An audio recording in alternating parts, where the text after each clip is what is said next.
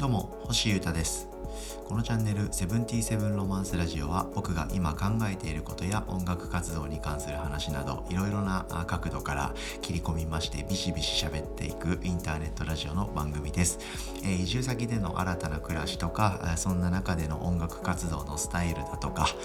ミニマリズムを中心としたいろんな趣味だとか、そういったことに関する考察が多めかな。結構深掘りして話をしていくのが好きなので、あれやこれや喋っています。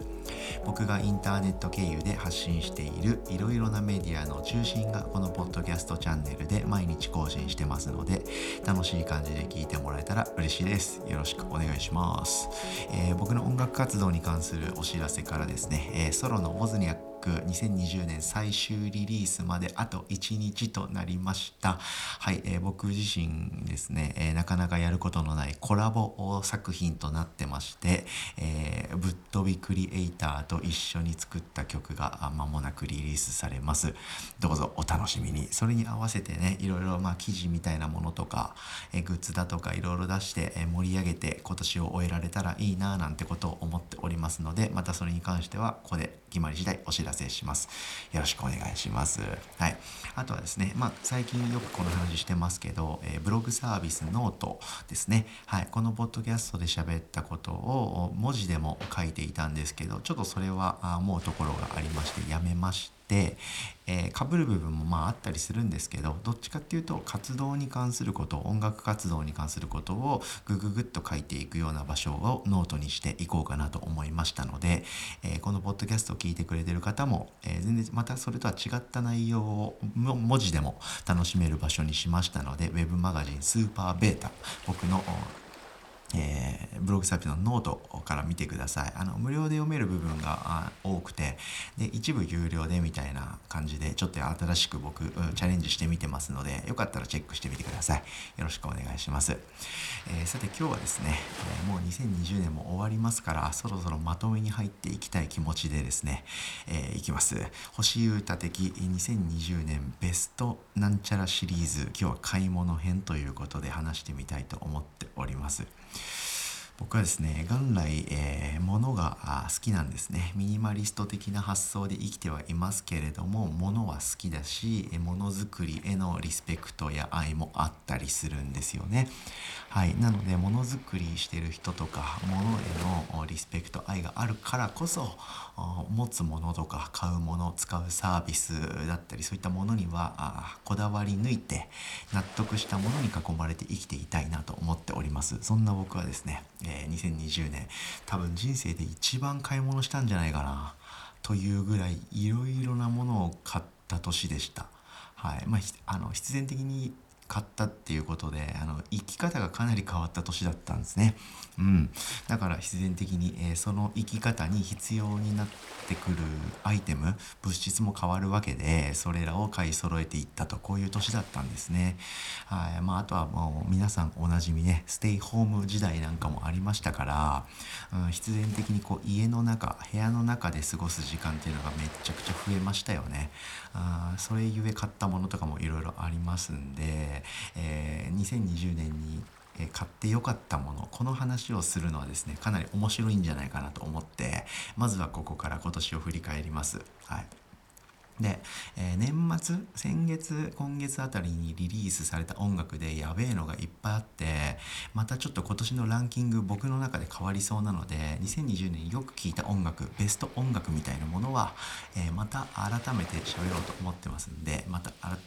まとめていきます。はい、なんで今日あたりからですね、今年をまとめていくシリーズが増えていきますんで、皆さんはどんなものでしたみたいな話をいろいろしましょう。よろしくお願いします。ということで、機材から装備品から家具、家財、家電まで、生きていく上で使うほとんどのものをリニューアルっていう感じで買い揃えた年でしたけれども、僕のベスト買い物いきます。で、いっぱいあるんですけど、3つ特にベスト3みたいな感じで喋っていきたいと思います。先に言おうかな。電子書籍端末の Kindle と、腕時計と AirPods Pro、 この3つですね。いきなり3つ言っちゃいましたけど、はい、ここで止めないでくださいね。その内訳とか喋ってきますんで、はい、3つこれですね。でこれのことそれぞれ今から話していこうと思ってるんですけど、どういった基準でこれを僕が導いたかっていうところなんですけど、まずは音楽活動をしている人ならではの機材とか、ああいうマシンとかそういうものはまず排除しました。はい、そして、冷蔵庫とかコンロとか包丁とか、僕のねポッドキャストを聞いてくださってる方はご存知かと思うんですけど、僕はこの年になってですね、生活インフラが整った場所で一人暮らしっていうのを初めて始めましたんで、初めてですね買った家具家電家財がめっちゃあるんですよ。でそれが僕にかなり衝撃を与えまくっている日々なんですが、これは皆さんの共感とか発想発見に全然つながらないので、それ系のアイテムは全部排除してます。はい、そしてですね、あとはこれはちょっとセンスの問題になるんですけど、 MacBook Pro みたいなものも今年買いまして、これ超やばいんですけど、そういうもう持ってるものの上位機種みたいなものをこういうランキングに持ち出すと、そういうこっちゃねえんだよなって僕思っちゃうので、そういうのも全部排除しました。そしてあとナイキの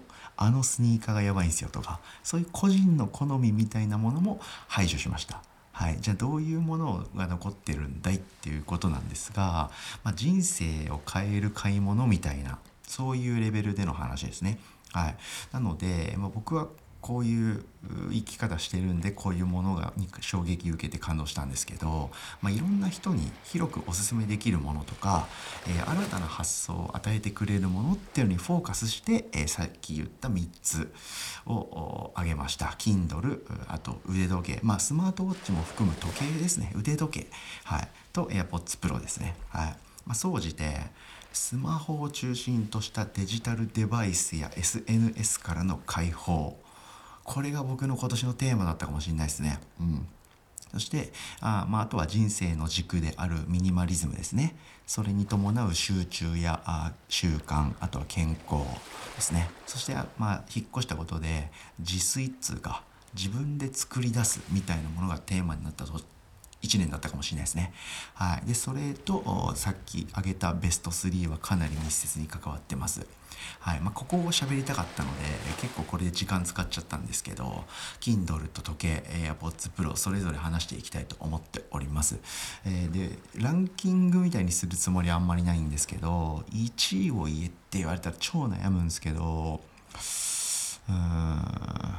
Kindle かな、どうすかね。でも AirPods Pro かな、いや時計かな、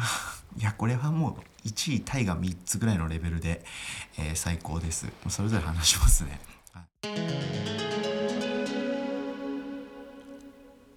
ということでですね、本当はこの後もう10分ぐらい、ベスト3のものについて論じまくったんですけど、ちょっとこのまま一発で流すと相当暑苦しいエピソードになってしまうかなと